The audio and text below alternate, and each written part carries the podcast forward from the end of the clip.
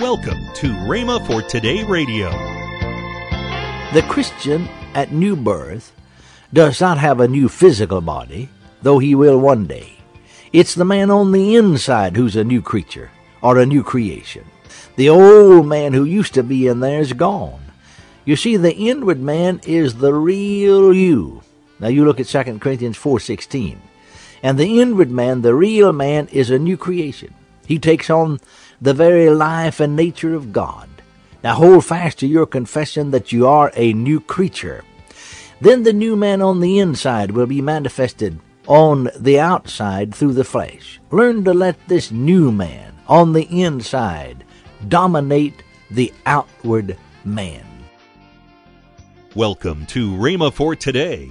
Kenneth E. Hagin continues his teaching in Him. Also, later in today's program, I'll tell you about this month's special radio offer. Right now, let's join Kenneth E. Hagin for today's message. Him realities. Again, we'll look at Romans 10 9 and 10. If thou shalt confess with thy mouth the Lord Jesus, and shalt believe in thine heart that God is raised from the dead, thou shalt be saved. For with the heart man believeth unto righteousness, and with the mouth confession is made unto salvation. Now here's the confession you're to make. I believe in my heart Jesus Christ is the Son of God. I believe he was raised from the dead for my justification. I confess him as my Lord and Savior. Jesus is my Lord. He is dominating my life. He is guiding me. He is leading me. Of course, the first confession we must make is the confession of Jesus as our Lord. Being born again, becoming the child of God, is the key which unlocks all God's provision and promises to us. Public confession changes our lordship. It defines our position. The confession of the Lordship of Jesus immediately puts us under the care, under the protection of the Lord Jesus Christ. He is our shepherd. We have confessed him as Lord, so we can go a step further and confess him as shepherd. The 23rd Psalm now belongs to us. Jesus said, I am the good shepherd, you know, in John, the 10th chapter, and the 14th verse. I wake up in the morning sometimes confessing, The Lord is my shepherd, I do not want. I do not want for ability. I do not want for strength. I do not want for money. I do not want for anything. The Lord is my shepherd. Now here's another good in him scripture. Acts 17 chapter the 28th verse. Acts 17 28. For in him we live and move and have our being. Now here's the confession that we are to make. In him I live and move and have my being. What a vast storehouse of power. In Christ my Savior and Lord I have life, energy, strength for the impossible task. Then in John the 15th chapter, first part of the fifth verse, uh, he said, I am the vine, ye are the branches. Seventh verse, if ye abide in me, and my words abide in you, ye shall ask what you will, and it shall be done unto you. Now here's the confession that we are to make. I abide in him. I live in him. He is the vine, I am the branch. The vine is in the branch, and the branch is in the vine. His life, the life of God, is in me. His nature, the love nature, is in me. Just as blood flows through my natural body, His life flows through my inner man. I will let that life and love dominate me. You see, friends, when one is born again, he comes into Christ. This is the only way you can get in Him. Then Jesus said, If my words abide in you. Abide means to live. His word lives in me to the extent that I practice it. Many Christians are born again and in Him, but His word is not abiding in Him are in them. That's why prayer doesn't work for them. The word abides in me in the measure I practice it. I may memorize it, quote it, even preach it without it living in me. That word lives in me only to the measure I practice it. I let that word have free course in me, teaching me, governing me, dominating me. I let that word take the place in my life I would Christ if he were here in the flesh. And then my favorite in Christ scripture is 2 Corinthians 5:17. Therefore if any man be in Christ. Now you see this verse has that expression in it in Christ. you will find as you study, we'll not have time to look at all of them. I'm just going to give you a sample scripture and get you headed the right direction and let you go. But now you will find a number of such scriptures in the New Testament that has that expression in it in Christ. In fact, you'll find, oh, 27 or uh, 30 of them or so.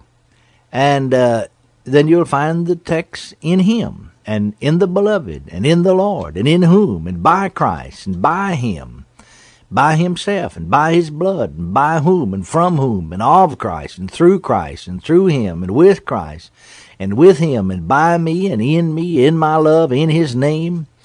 And uh, look all of these scriptures up and uh, began to confess immediately that that's who I am and what I have, that this is mine. Now, for instance, let's go back here to 2 Corinthians 5.17. Therefore, if any man be in Christ, he is a new creature. Old things are passed away. Behold, all things are become new. Now, here is the confession that we are to make, and that you need to make daily. I am a new creature in Christ Jesus. I am a new creation being with the life of God, the nature of God, and the ability of God within me.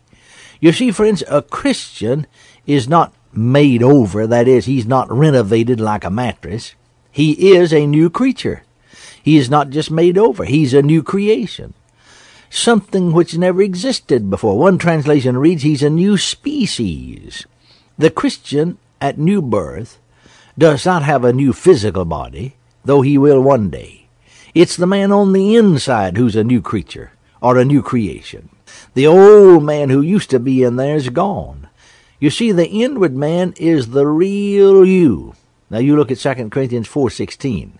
And the inward man, the real man, is a new creation. He takes on the very life and nature of God. Now hold fast to your confession that you are a new creature.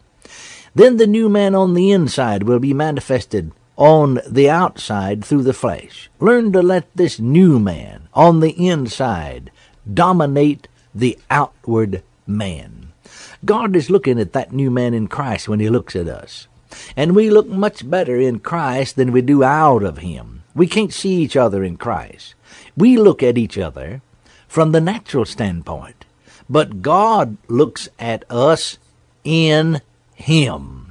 Then here's another verse that's very similar, and it has that expression in Christ in it. Ephesians chapter 2 verse 10. For we are his workmanship, created in Christ Jesus. Now here's the confession that I'm making, that you should make, that every Christian should make. I am his workmanship. He made me a new creation.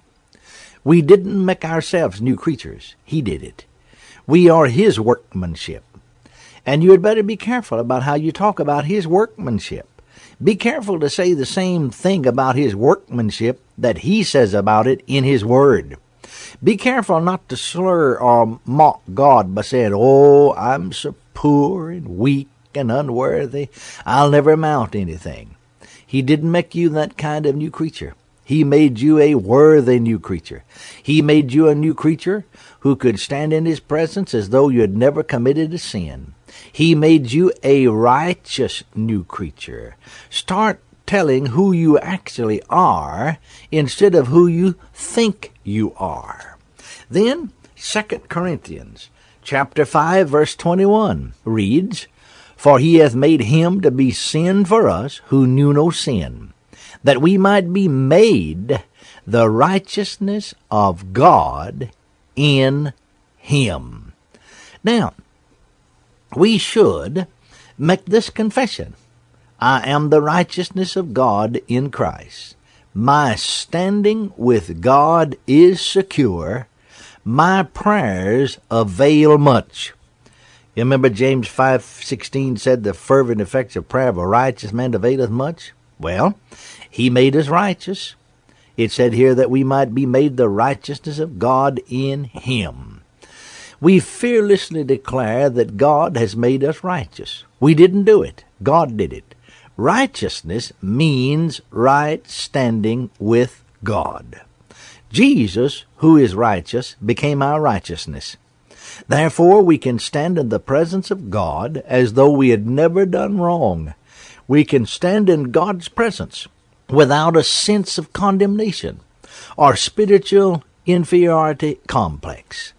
Then again, here's another verse Romans chapter 8, verse 1. And this is one of those in Christ, in Christ Jesus. There is therefore now no condemnation to them which are in Christ Jesus. This should be our confession.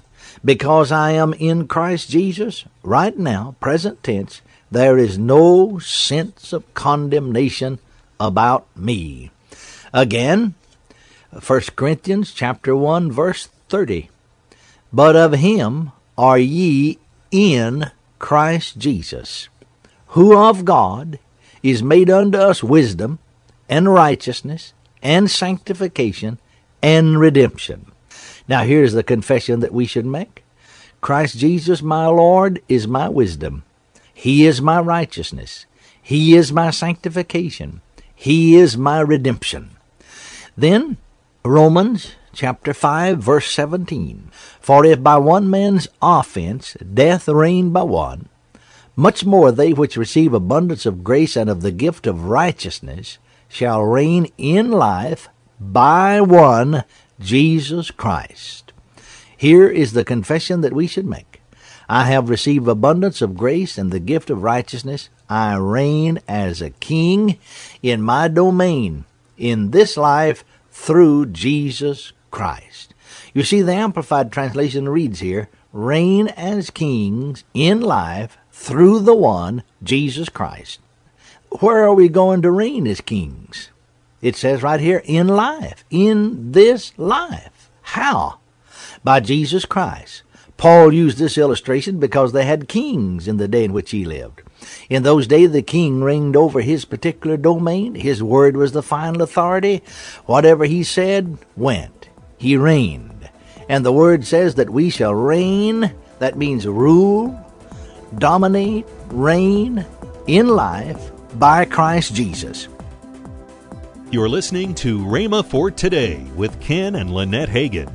You can find more resources that will change your life, so visit us today at rhema.org. That's R H E M A dot O R G. Right now, I want to tell you about this month's special offer the two CD series by Kenneth E. Hagin, In Him, you're hearing this month. Also, the mini book, In Him, by Brother Hagin, and the book by Ken Hagin, God's Irresistible Word. All this for a special price of $16.95. That's $7.95 off the retail price. Call toll free 1 888 Faith 99. Again, call toll free 1 888 Faith 99. You can also order online at rhema.org. That's R H E M A dot O R G. rhema.org. Or if you prefer to write to Kenneth Hagin Ministries, our address is P.O. Box 50126, Tulsa, Oklahoma 74150. We always love to hear from our listeners, so write in or email us today and become a part of Rhema for Today. Now, let's join Ken and Lynette Hagin. Hey, come down and visit the Christmas lights and then uh, make it so that you can stay over the weekend and enjoy one of the services That's with us at Rhema Bible Church, 1025 West Kenosha, right here in Broken Arrow. And uh, somebody said, Well, I thought it was Tulsa. Well, Broken Arrow is just a, a suburb. uh, well, it's a suburb. It's part of the Tulsa Metroplex Metro. area, the whole area here. That's All right. Tomorrow, more from Kenneth E. Hagin on In Him. If you would like, you can visit our online bookstore at rhema.org for other life changing resources. Thanks for listening. That's next time on Rhema for Today with Ken and Lynette Hagin.